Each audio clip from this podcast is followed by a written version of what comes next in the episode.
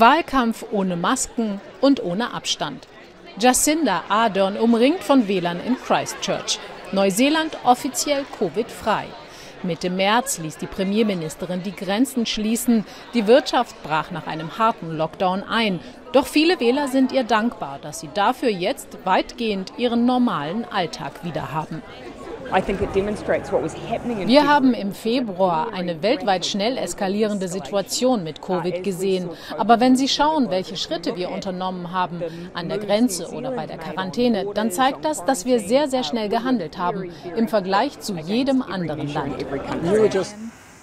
Ich bin als Korrespondentin immer wieder durch Neuseeland gereist, um über die Premierministerin, ihre Befürworter und ihre Kritiker zu berichten.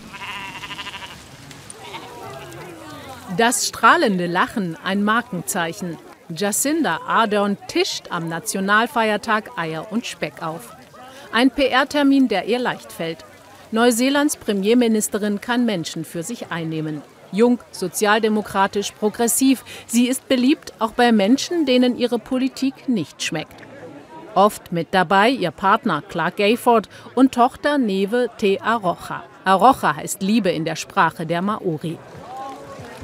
Hier am Waitangi Day feiert Neuseeland die Unterzeichnung seines Gründungsdokuments 1840, einem Vertrag zwischen den Briten und den Ureinwohnern, den Maori. Neuseelands Kolonialgeschichte ab 2022 Pflichtfach in den Schulen auf Anordnung der Regierung Adern. Vor Journalisten spricht sie über ihre Fortschritte beim Maori-Lernen. Was Neuseeland in ihren Augen politisch von anderen Nationen unterscheidet, will ich von ihr wissen. Wir Neuseeländer sind bereit, ehrlich über unsere Geschichte zu reden, uns selbst in Frage zu stellen, aber wir bleiben dabei optimistisch. Schon allein das unterscheidet uns von anderen.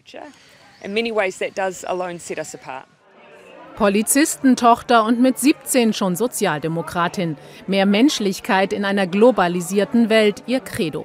In ihrem Staatshaushalt gibt es daher ein Wellbeing-Budget, ein Budget für das Wohlbefinden. Mehr Geld für arme Familien und für psychologische Betreuung. Themen, die auch vielen Maori wichtig sind, sagt Fernsehmoderator Scotty Morrison. Und doch seien viele von ihr enttäuscht.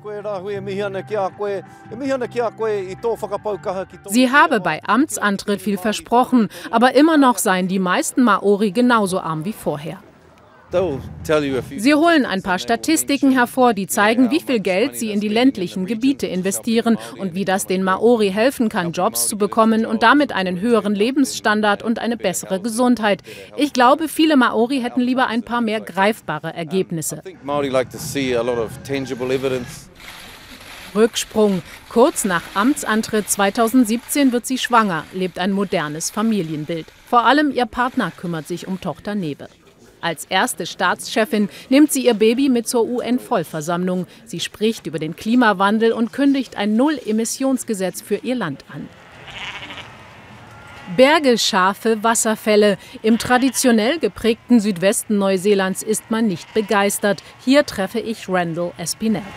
Die Klimapolitik der Regierung Ardern hat seine idyllische Welt ins Wanken gebracht. Schafe und Kühe sind für einen Großteil aller CO2-Emissionen des Landes verantwortlich. Nun sollen die Bauern bis 2030 mindestens 10 Prozent Emissionen einsparen, sonst drohen Strafen. Politisch naiv nennt das Randall. Ihre Regierung ist so unerfahren, weiß nicht recht, wie man ein Land, wie man ein Unternehmen erfolgreich führt und Veränderungen umsetzt. Vieles wird nur aus ideologischen Gründen schnell durchgezogen, statt gründlich nachzudenken, wie man es am besten machen sollte.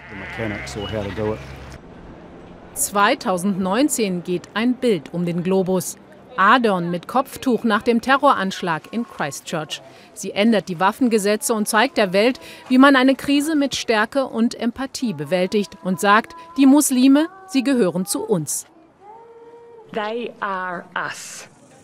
Das kommt an, auch hier am privaten King's College, einer Institution in Neuseeland. Die Schule steht für konservative Werte, doch diese Elft- und Zwölftklässlerinnen sind im Jacinda-Fieber. Queen Cindy nennen sie hier manche. Die Premierministerin hat die Studiengebühren fürs erste Unijahr abgeschafft. Aber vor allem, so erzählen sie mir, kann die 40-jährige Menschen für Politik begeistern.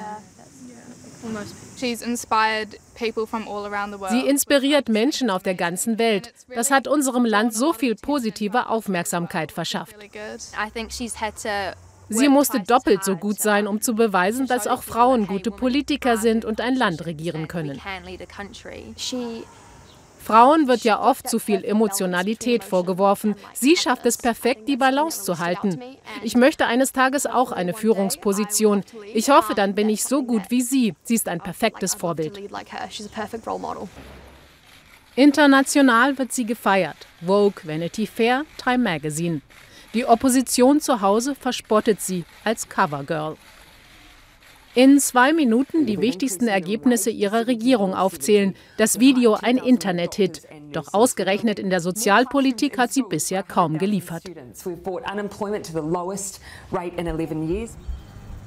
Menschen, die in Auckland in Garagen leben, weil Wohnungen und Häuser für Normalverdiener kaum noch zu bezahlen sind. Eine Menschenrechtskrise, urteilt die UN. 100.000 neue Wohnungen in zehn Jahren hat die Regierung Ardern versprochen, aber bisher ist kaum etwas gebaut. Auch bei Aucklands Radiostation Newstalk ZB wird das kritisiert. Einer der einflussreichsten konservativen Kommentatoren, Mike Hosking. Er führt jede Woche mit Jacinda Ardern ein Interview. Ohne die Covid-Pandemie hätte es für die Premierministerin knapp werden können, sagt Hosking. Nun kann sie nach den Wahlen mit Glück sogar allein regieren. Egal wie es ausgeht, der Kommentator prophezeit der Globalistin noch eine lange Karriere, auch jenseits des kleinen Neuseelands, zum Beispiel bei der UN. Wenn die Wähler hier sie morgen feuern, würde sie irgendwo auf der Weltbühne landen und versuchen, das Klimaproblem zu lösen oder die Armut oder was auch immer. Sie ist durch und durch Politikerin. Im Moment sieht alles erst einmal nach einer zweiten Amtszeit aus. Jacinda Ardern hat gezeigt, dass sie in großen Krisen die richtigen Worte findet. Doch in den kommenden Jahren erwarten ihre Landsleute nun von ihr konkrete Ergebnisse, vor allem in der Wirtschafts- und Sozialpolitik.